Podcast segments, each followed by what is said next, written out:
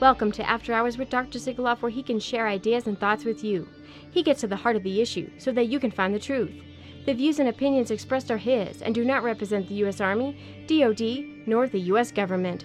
Doctor Sigoloff was either off duty or on approved leave, and Doctor Sigoloff was not in uniform at the time of recording. Now, to Doctor Sigoloff. All right, well, thank you for joining me again. I want to first give a shout out to my Patreon supporters. We've got Shell at the fifty dollars level. We've got Sam and Angela Shelkey. Thank you so much for your support. We've got the the Tier three, which is the Plandemic Reprimando at seventeen dollars and seventy-six cents a month, with Perry and Ty helping there.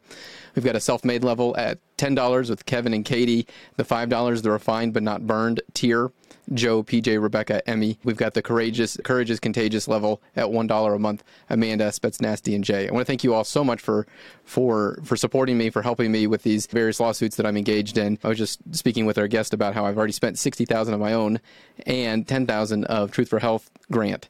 And so, and we're, what we're going to talk about a little bit is the N D A A and how that doesn't seem to have any recourse for me, but we'll, we'll get into that a little bit more and find out.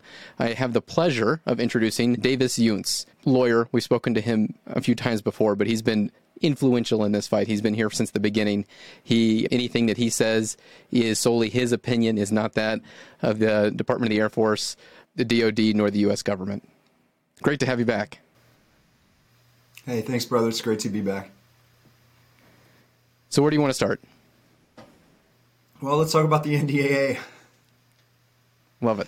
Let's dive so, in. Yeah, listen, as you know, it's a it's a step, right? It's a step in the right direction when we look at the language that's in the current N D A A. But it's important to talk about the idea that ending the mandate, ending the mandate through the N D A A does very little for anyone like us, like you and I, who has already been subjected to adverse career consequences because of the vaccine mandate. So there's There's a couple of different ways to frame it, but I think we can we can start by talking about kind of the history of the, this N D A A, how we got here, and what's actually in it. Do we have to go back to last year?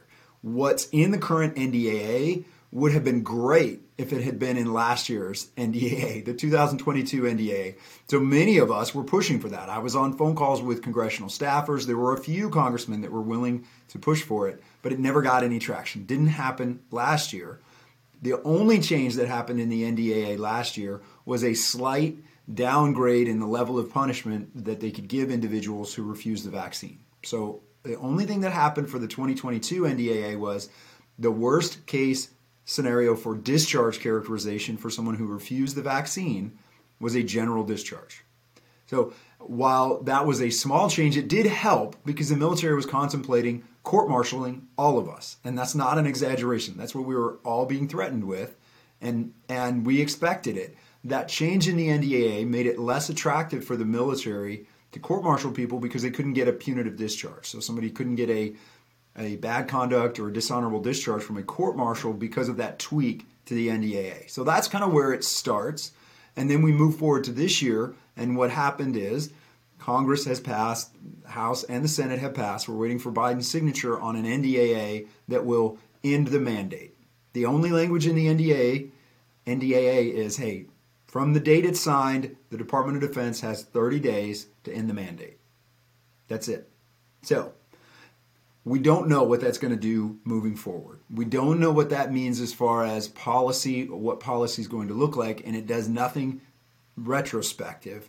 So whichever one you want to talk about first, Doc, as far as the past stuff, the retrospective, or what it looks like in the future, let me know. Yeah, well, I mean, we've got, we've, I'd like to cover all those if we have time. Like, so things that are already in, in incoming right now, I guess. So they guess the retrospective. So like me in particular, and there's many, many service members. I'm only using me as an example, and this is not a poor me. I knew exactly what I was stepping into when I w- walked into this, this ring. But like, I've allegedly disobeyed direct orders because they were in order, and so I've disobeyed them. Well, this doesn't remedy that at all, does it? It, it doesn't, and that's the issue. So the issue that we have is from a, from the military's perspective, from a D O D policy perspective, they look at any one of us who was given an order to receive the vaccine and refused that order, which includes you and I, right? Anyone that did that, they're looking us, at us as if we have dis- disobeyed an order. According to them, it's a lawful order, and therefore the whether it's a, a GOMAR on the Army side, a letter of reprimand, whatever it is, whatever punishment occurred, they see that as done and fixed, and, and we could still face separation, face the loss of our career because of that, you know, that punishment that we received. So this N D A A, just ending the mandate, does nothing to address any of those orders. It does nothing, nothing to address the illegality of those orders, and it does nothing to restore anyone who's already been punished. So, for example, I mean, we have this crazy, crazy situation, you and I have talked about it, where we have an Army captain who's meeting an administrative separation board the very week that Congress passes this into the mandate. The only misconduct in over seventeen years is an allegation of not following this order, and that's it. And that individual is now still being processed for separation because that occurred prior to this new N D A A. And regardless, regardless, because the disobeying the lawful order occurred before the end of the mandate, D O D could take the policy position that they're still going to punish and administratively separate all of us. And I think that's critical because this, the issue for many of us, what saved many of us is the injunctions in federal court, the federal judges that have said, hey, Marine Corps, Navy, Air Force, it, it's apparent on its face that you violated federal law, you violated the Constitution and the Religious Freedom Restoration Act as it pertains to religious accommodation review process. And for all of those people, and I'm one of them, that injunction's protected us. But if that injunction goes away, if there's some change in the federal litigation, then guess what? We're not protected anymore, right? We fall back, we fall back into the process, we fall back into that because, again, that all happened before this change in the N D A A. So that's a huge problem, and and there's nothing about this change that does anything to to restore that. And so I, that kind of brings me to my next. How do we how do we flip it on its head, right? Because right now it's they said it's no longer a mandate, but in, in reality, when you look at the facts and you look at the law, there is many people, there are many people that have broken the law, ten U S C eleven oh seven Alpha. And the only reason we have that law is because it went so long that they said, okay, all right, you need to stop pushing this anthrax thing. And so now we actually have code that that has been codified, and that's redundant, but we have law that says, no, you can't force service members to to to take E U A products. Well, they've already done that. So they already broke the law. And, and for, for guys like you and me, like we were in when that law was written. Like there's some, some younger young bucks in who, who weren't in when that, but but they're actually violating the law that was written for us. And so how do we how do we flip that on its head and start the offense? Because making it stop is not good enough if if it's removed, because then we will have the only reason we can say it's illegal now is because it went far enough in the past that we have this law now. And I've been using this example, and tell me if this is inappropriate, but it seems like it's appropriate. If I go to the judge and say, Your Honor, the defendant burned my house down, and the judge says, oh, well, you don't have a house, so you, your case is moot. But, Your Honor, I don't have a house because he burnt it down. But your case is moot because you don't have a house. It seems like that's where we are. No, that, that's absolutely right. And and people might think that's far-fetched, but but listen, Sam, that's exactly what the D O D and the D O D and the D O J did as it pertains to the Marine Corps case in Florida that's going to trial in January. That case on the violations of the Religious Freedom Restoration Act and, and the constitutional rights of Marines is scheduled to go to trial in January. As soon as, as soon as it became clear that the N D A A was going to pass, the, the D O D and the D O J filed a motion, and they said to the judge in Florida, hey, the mandate's going to end anyway, so we don't need... we can delay depositions of our senior leaders and we can delay trial because it doesn't matter. Like, we think that sounds absurd. We think your example sounds absurd, but, but it's not, because that's precisely what they did.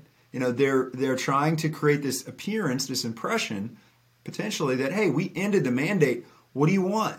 What else do you want? And just ignore the just the, the consequences, the devastation that an illegal policy, a poorly executed policy, poorly thought out policy has had on the military, military readiness, ten thousand plus people that have already been discharged, thousands and thousands that we can't even track that have retired or left early or left at the end of their contract who were planning to stay because of this policy. So all of that, all of that is already already at issue. So you talk about how we go on the offense. I mean, part of it is what, what we're doing right now. This conversation that we're having right now and saying, hey, and we've I've talked about this before. I've talked about this with you. You know, the rest of the, the world, it seems, the American public has sort of moved on from the pandemic, right? COVID seems like a bad joke, something everybody wants to forget. And yet we're still dealing with it. We've been dealing with it the whole time in the military.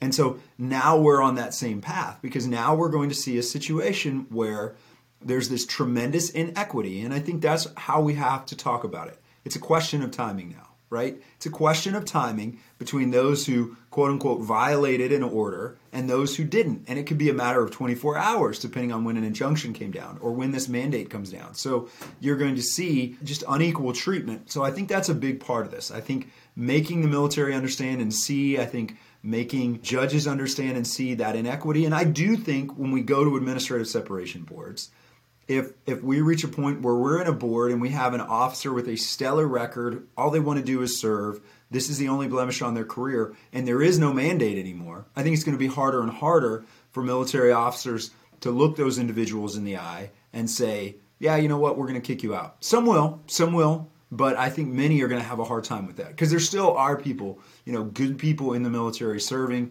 Despite all of this, we wish more of them had taken a stand, but they're still out there, and at some point, you know, in this whole process, they've they've understood, they've, they've seen now, hey, this is illegal. Now I see it. Now I understand why you're taking this stand.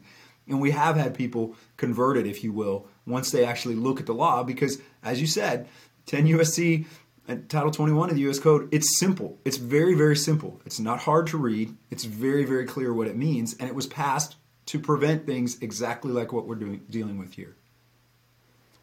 And I, I like the way you stated this, you, and I may be misquoting you exactly, but the idea is it was a poorly rolled out policy.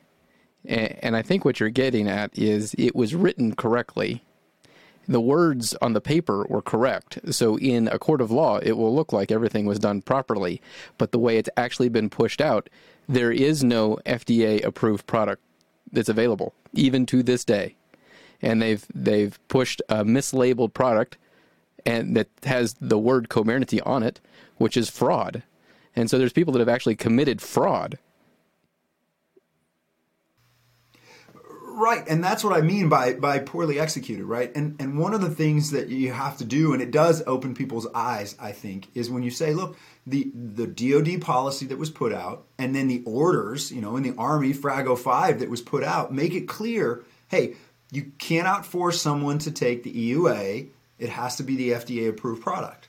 But there was no recognition of the reality that as of the twenty-fourth of August, when this was rolled out and mandated, that there would not be an F D A-approved product available. And as far as you and I know, as far as any experts I've talked to to know, no, there still is no F D A-approved product, right? So whatever the cause for that is, right, whatever whatever happened to, to cause that, and we could speculate on that, but the reality is there was no F D A-approved product available. Was it as simple as the Pfizer and Moderna didn't want to produce it because it wasn't financially lucrative, because they have all of this stockpile of E U A products? I don't know the answers to those things. I don't speculate on those things. Was the D O D just caught off guard by the fact that there was no F D A product? I don't know that those explanations are there. But the reality is, hey, the orders, the policy was written correctly, but it couldn't be executed, right? It couldn't be carried out. And that's been, the impossibility issue has been an issue that remains.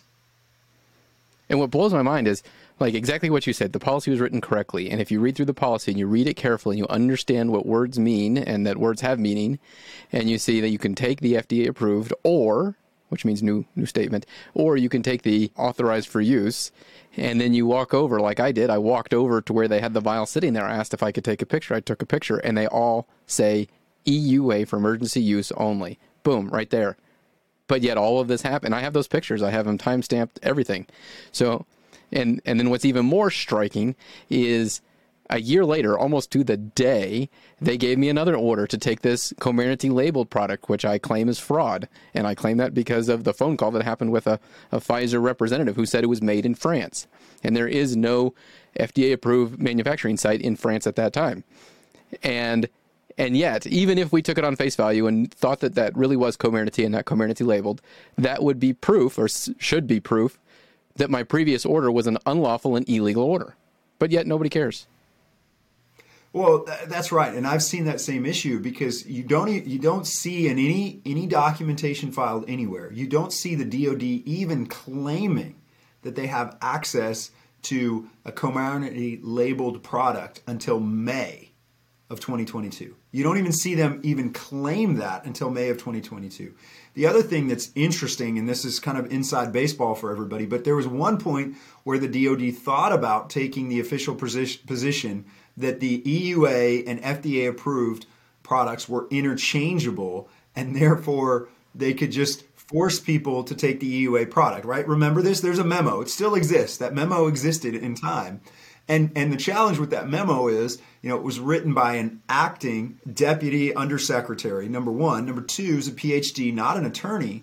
And if anything, what she was talking about, what Doctor Adarim was talking about was medically interchangeable versus legally interchangeable, because at the same time, the F D A was saying these products are legally distinct. So the analogy I use for that, it's like the difference between a wooden baseball bat and an aluminum baseball bat in Major League Baseball, right? You can try and hit a baseball with an aluminum bat or a wooden bat, but you're not, not allowed to use an aluminum bat in a Major League Baseball game. And you can't have, you know, some deputy manager for the Yankees or the American League say, well, we think that they're interchangeable because we use them for the same purpose, to hit a baseball. So that that counts. We can get around your rule. So again, I just I think it's it's it's important to note those two things. Like you said, they're not going back and saying to the people that they ordered to take this in in November of twenty twenty-one and say saying, hey, sorry about that. That order we gave you was an unlawful order because we didn't have the F D A approved product until May.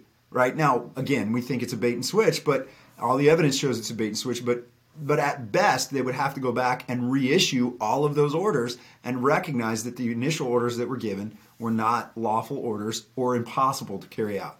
There's there's been none of that. There's been none of that. Um, and so, you know, again, I think the other piece that we have to look, we can learn from history and we can look forward.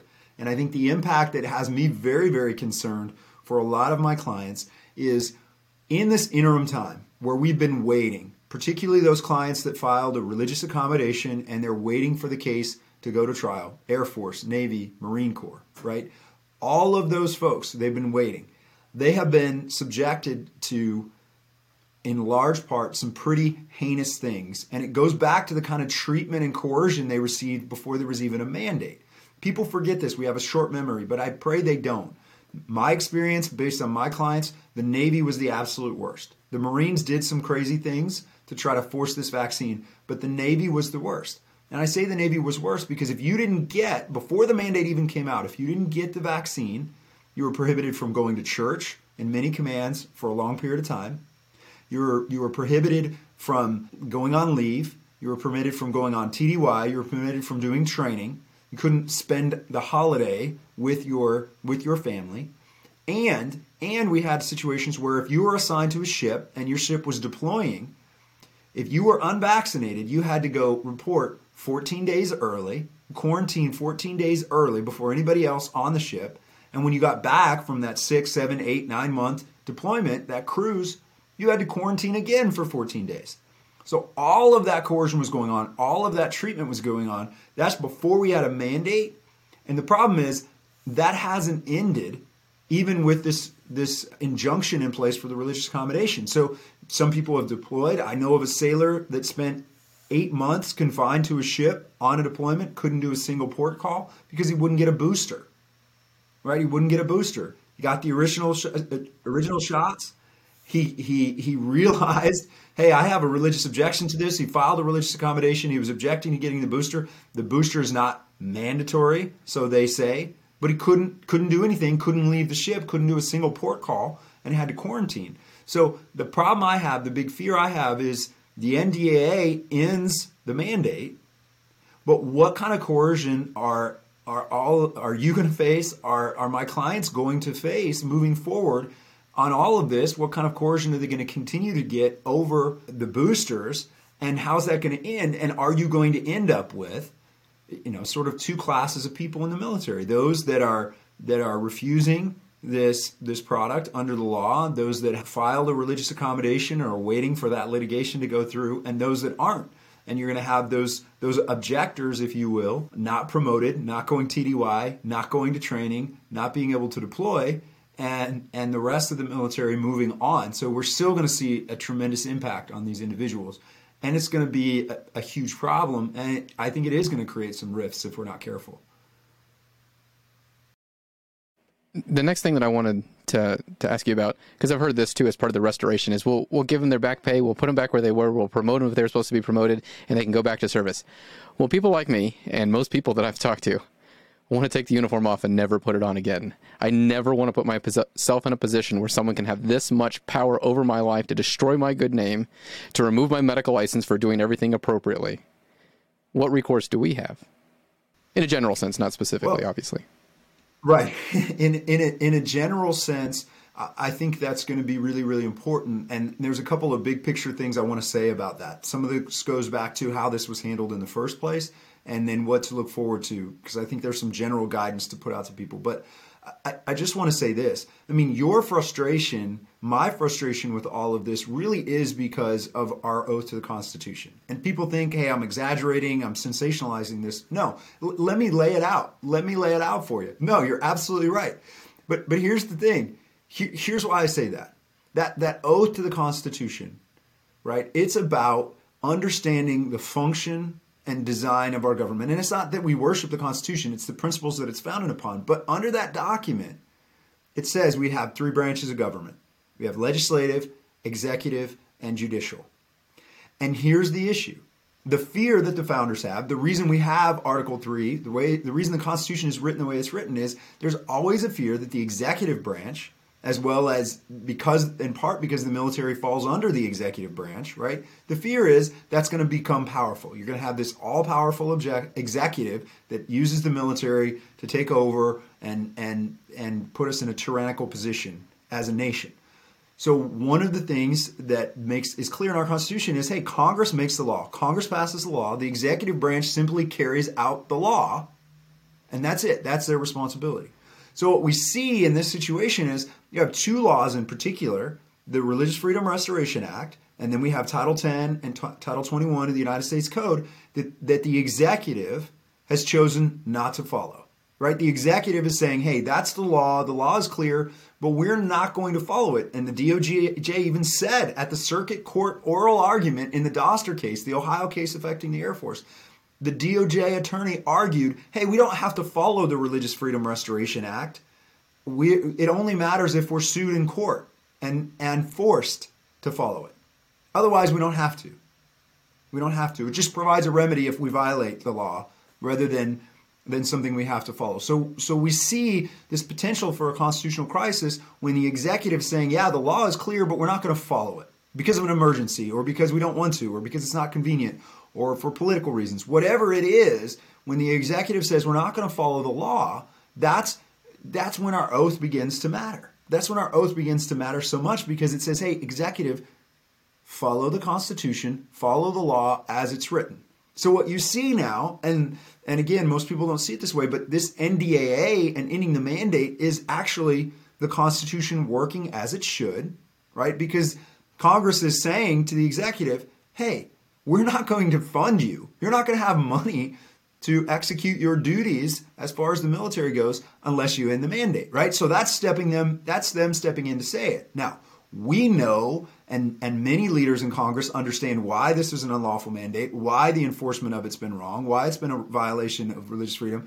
They're not getting that language into the N D A A yet. Maybe there'll be follow-on legislation, but this is a strong signal. It's a pretty extraordinary signal for Congress to do that, to limit the executive and try to get them to follow the law by cutting off the source of funding. So all of that is a background, I think, it's kind of background to the question you were asking. So looking forward, what does that mean? What do we do? What do we do for, for those that, that no longer want to serve? You know, today, for me personally, this is this is my twenty-year anniversary. This is, I today, took the wow. oath of office twenty years ago today. I did see that today. And I have yeah. an approved retirement date of tomorrow.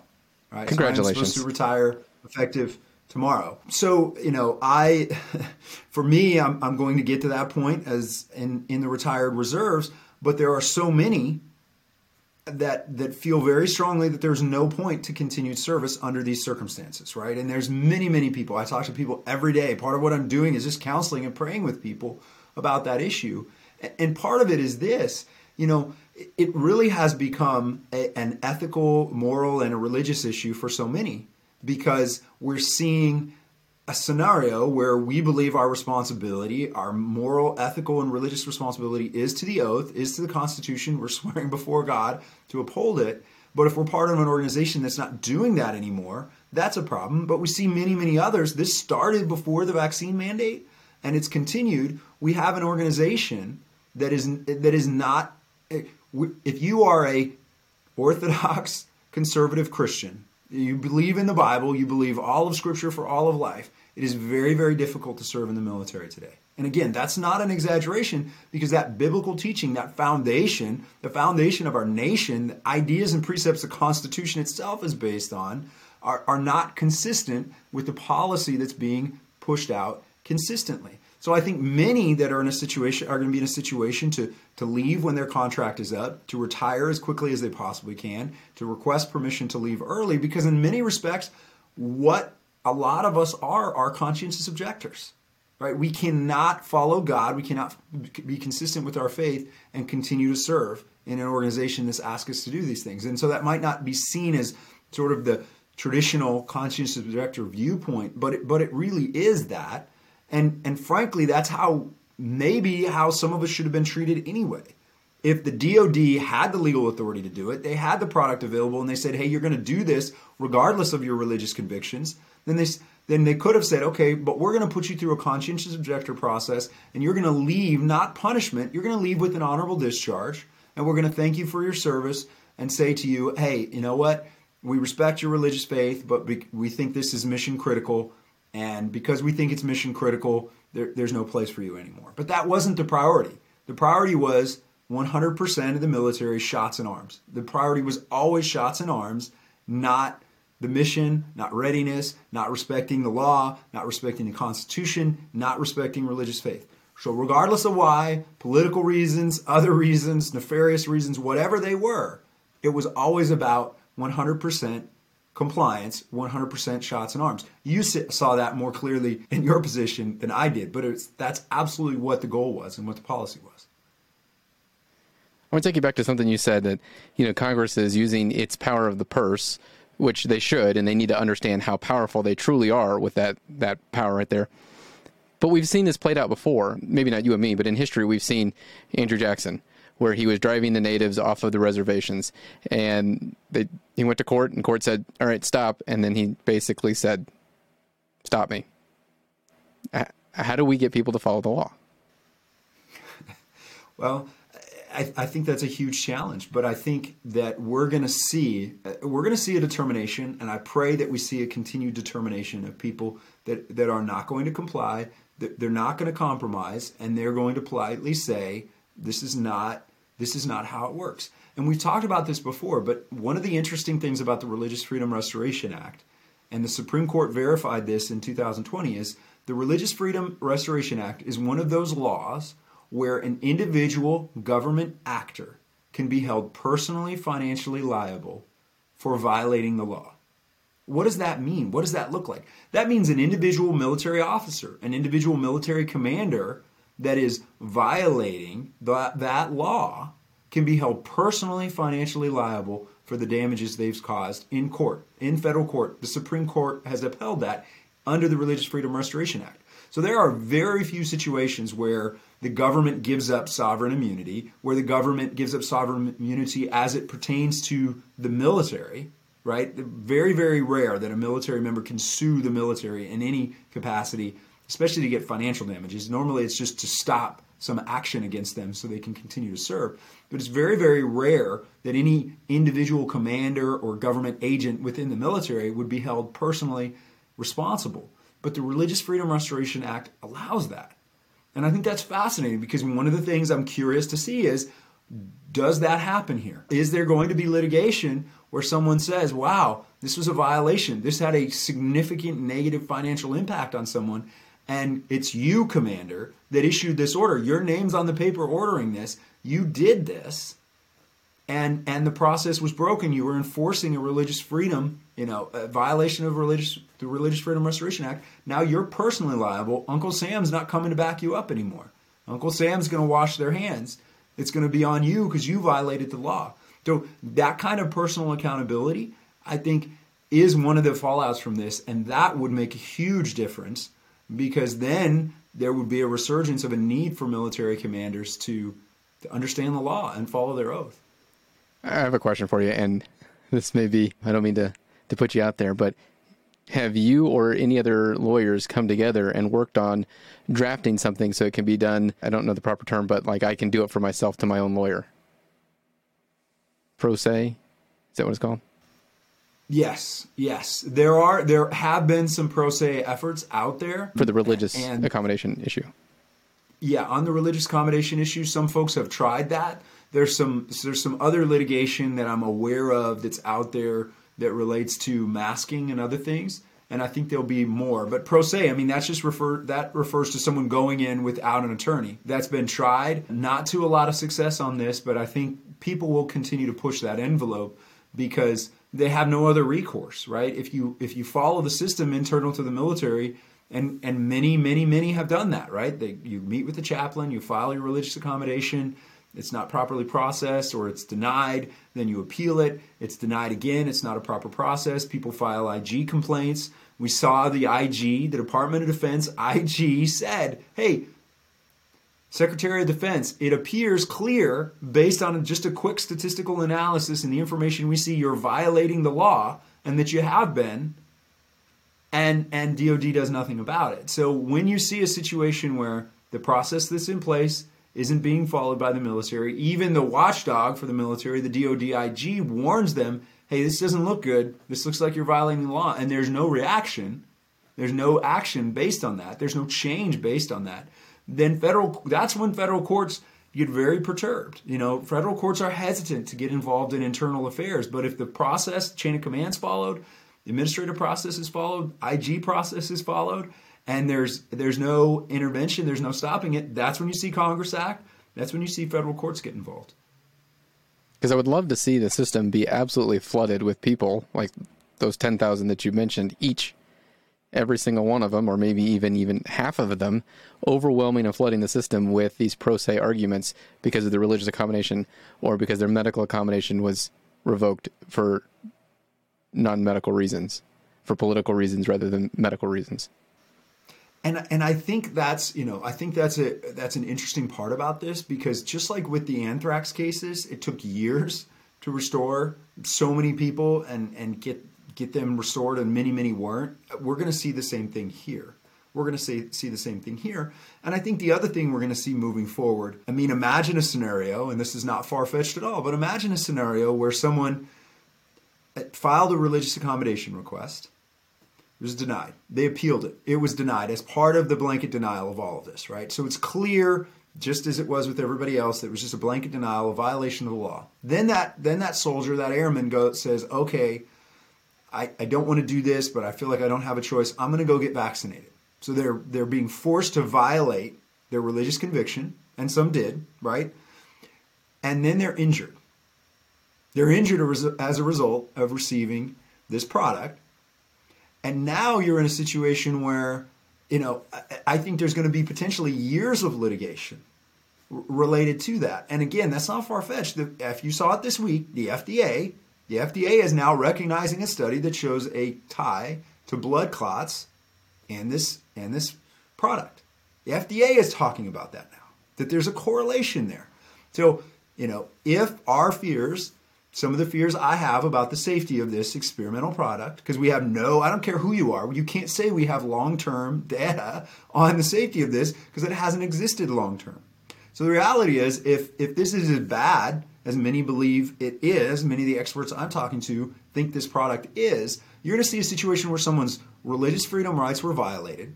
They were put in an impossible situation. They, they, they took it. Even though it was vi- it wasn't a lawful order, they were told it was, even though it violated their religious freedom, and now they're injured? I mean, from a personal injury standpoint, from a damages standpoint, if those those people bring cases, I mean, you're absolutely right. ten thousand of those cases, more, what does that look like? That's a that's a huge effort, and I hope it comes. Yeah, and I, you know, we're just starting to talk about this now, but it's kind of the elephant in the room.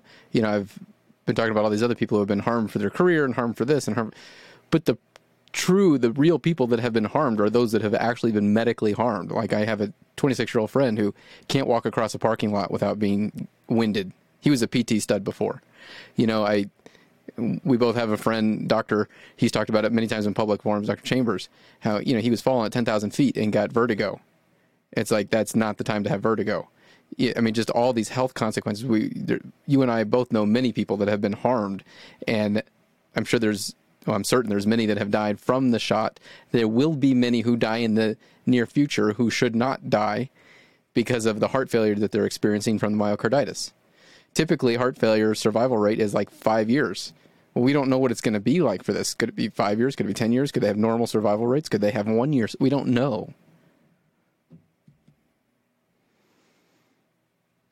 Yeah, that that pending wave, we just we, we have no idea what it's going to look like, but that's going to come out into litigation in an environment where the Religious Freedom Restoration Act and clear federal law was violated, and it, and it's not going to look pleasant. And you know, a couple pieces on that. One, from a medical standpoint, you know, I I represented an Air Force officer, and and what I can say is, you know, he'd had an adverse reaction to two different families of antibiotics. Okay, two different families of antibiotics, adverse reaction, almost killed him, right? Father had the same kind of history. One of the things that the C D C and the F D A said in the guidance is, is hey, if, if you've had a reaction to two different families of antibiotics, it's contraindicated that you take this product. That's just that's just in the paperwork. So we took that, showed it to the to to the military, and the military said, no, you don't fit into the exemption categories that we're granting. We're we're not worried about that. You're not going to get an exemption for that. So he said, okay, let me do some more work. In the meantime, his civilian sister and brother both had severe adverse reactions to the product. So two people that are genetically very, very similar to him have severe adverse reactions. One of them had to be hospitalized. She collapsed within twenty minutes of getting the injection. And then he goes to see an allergist, lays everything out to an expert, TRICARE-approved allergist, presents all of that information. The Air Force denies the medical exemption. They deny it. So, so I, you know, I, I bring that up and say that, you know, so many people see that situation. They can see the unfairness of it, but there are many military members in similar situations who then got the vaccination. But, I mean, it, it really, it's not an exaggeration to say it could have killed him. And, and you know, you can't speak to it much, but, you know, I know for a fact that he spoke to an Air Force doctor, a uniform-wearing Air Force medical provider, who said, if I were you, I would not receive this injection.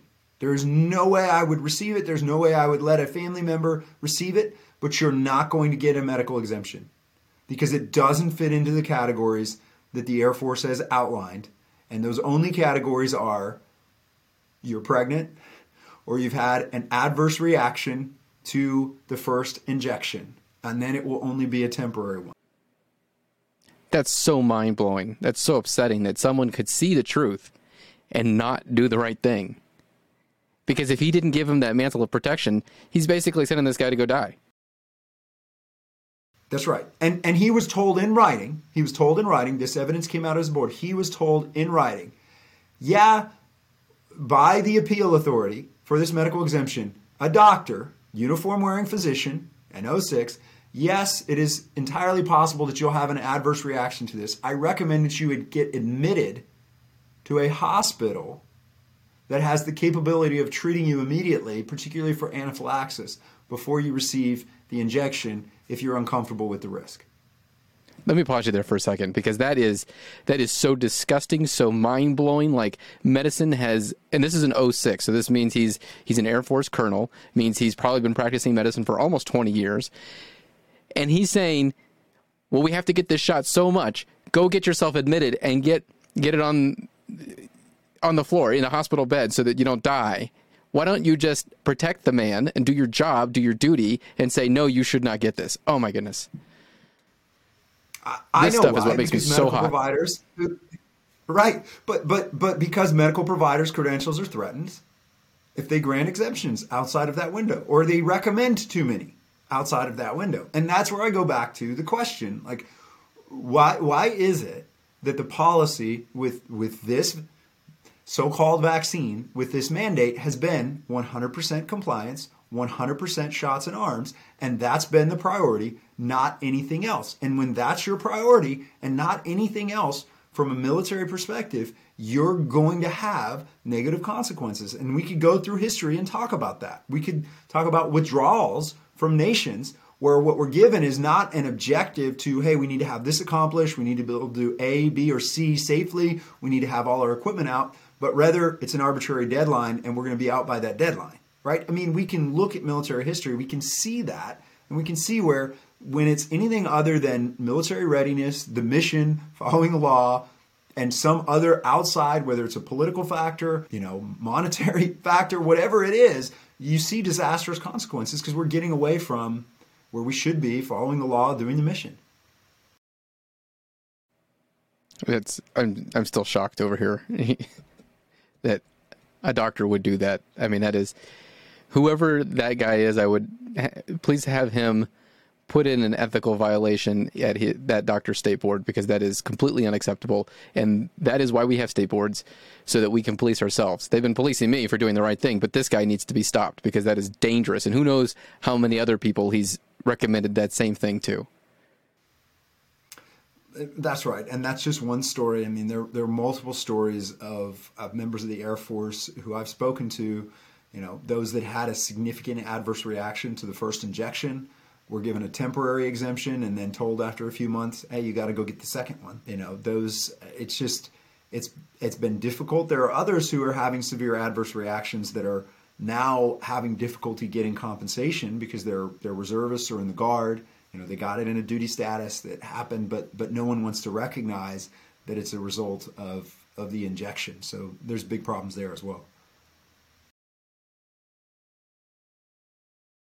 And this this is why we need justice. This is why, like, just getting rid of this mandate is not good enough. There needs to be walls that that are immobile, that keep this from ever happening again. Because in two years, in six months, we could be in the same position, except they'll have the knowledge to know, well, let's not leave this avenue open for them to defend themselves. Let's not leave this avenue open for them to defend themselves. That's right. And, you know, we need to we need to stay focused on we need to stay focused on learning from history. We need to learn the lessons from this. We need to learn the examples from this, because part of it is when we look at the recruiting crisis, we talk about the recruiting crisis. You know, there are some who think, oh, well, now that the mandate is ended, right now that this mandate is ended, we're not going to have a recruiting problem anymore, because all of these people, all of these misled fools that don't want to join the military because they're scared of a sh- now they'll come and join, right? That's been the mentality. You, you, we've seen that mentality from the beginning. They thought they were going to be able to bully everybody into getting the shot in the first place. That's not going to cure all of the problem, because people have watched what's happened throughout this process and they have seen it. And what you've seen is, if you look at the surveys, the military has gone from one of the most trusted institutions in our nation, and that, that trust level is dropping off precipitously in public perception. There, there's a reason for that. There's a reason for that.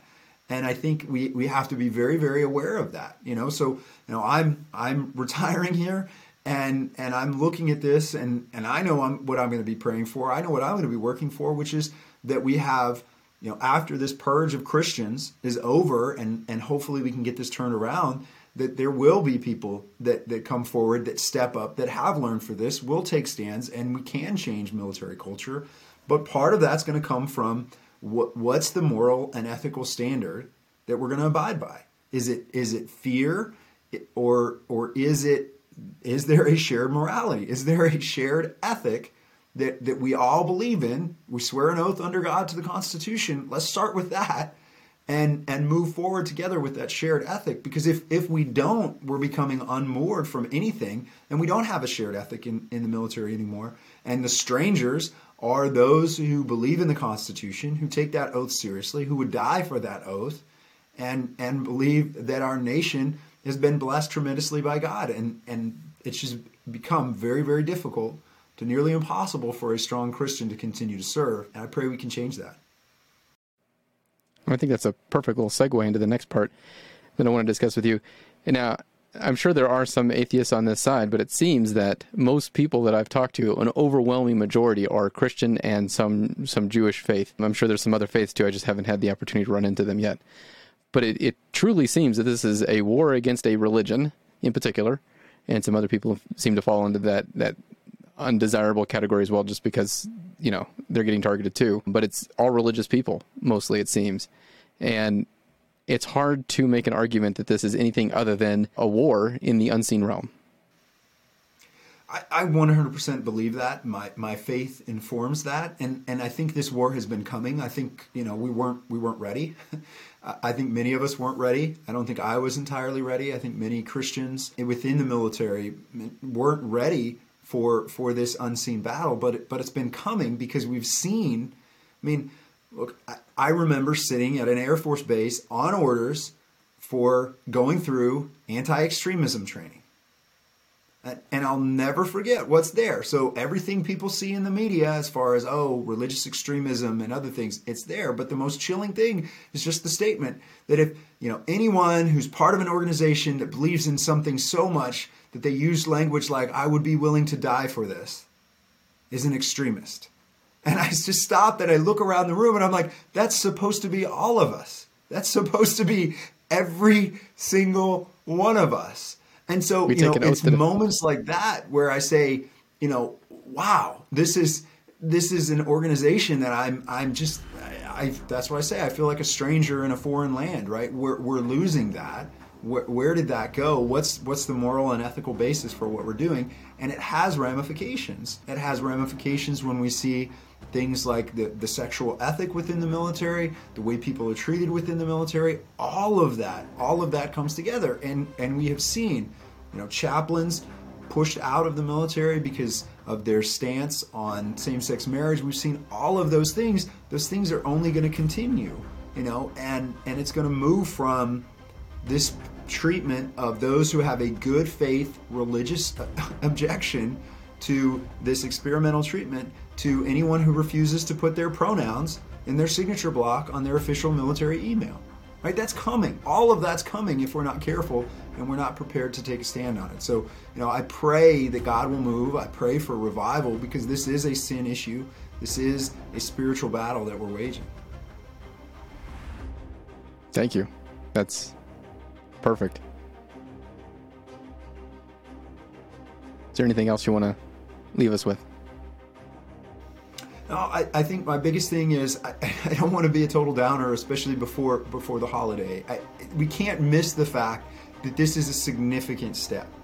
Let, let's not miss the fact that there was a critical mass of, of senators and congressmen that were not going to move forward on the N D A A, no matter the cost, without this provision in it. And I, and I think that's huge, and it did reach a critical mass. It was very close, but in the Senate, that's what it took. It took twelve senators coming together and saying, I will not compromise on this. Now, absolutely, we wanted them to do more. We know this does very little, but it, but it is encouraging to, to know that they're listening, that they're hearing, that they're paying attention.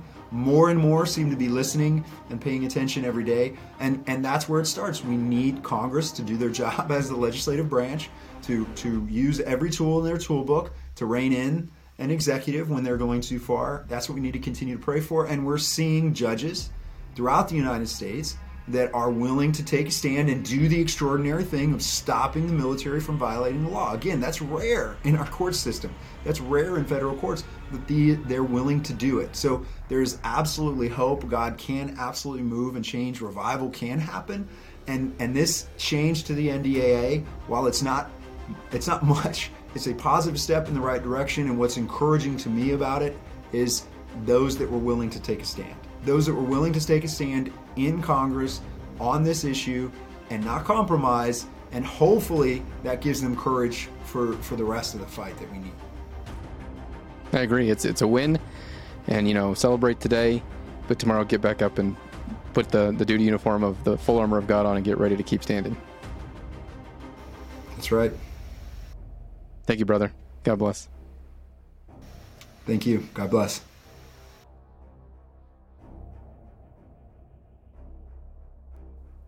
Just a reminder for everyone out there, duty uniform of the day, the full armor of God. Let's all make courage more contagious than fear.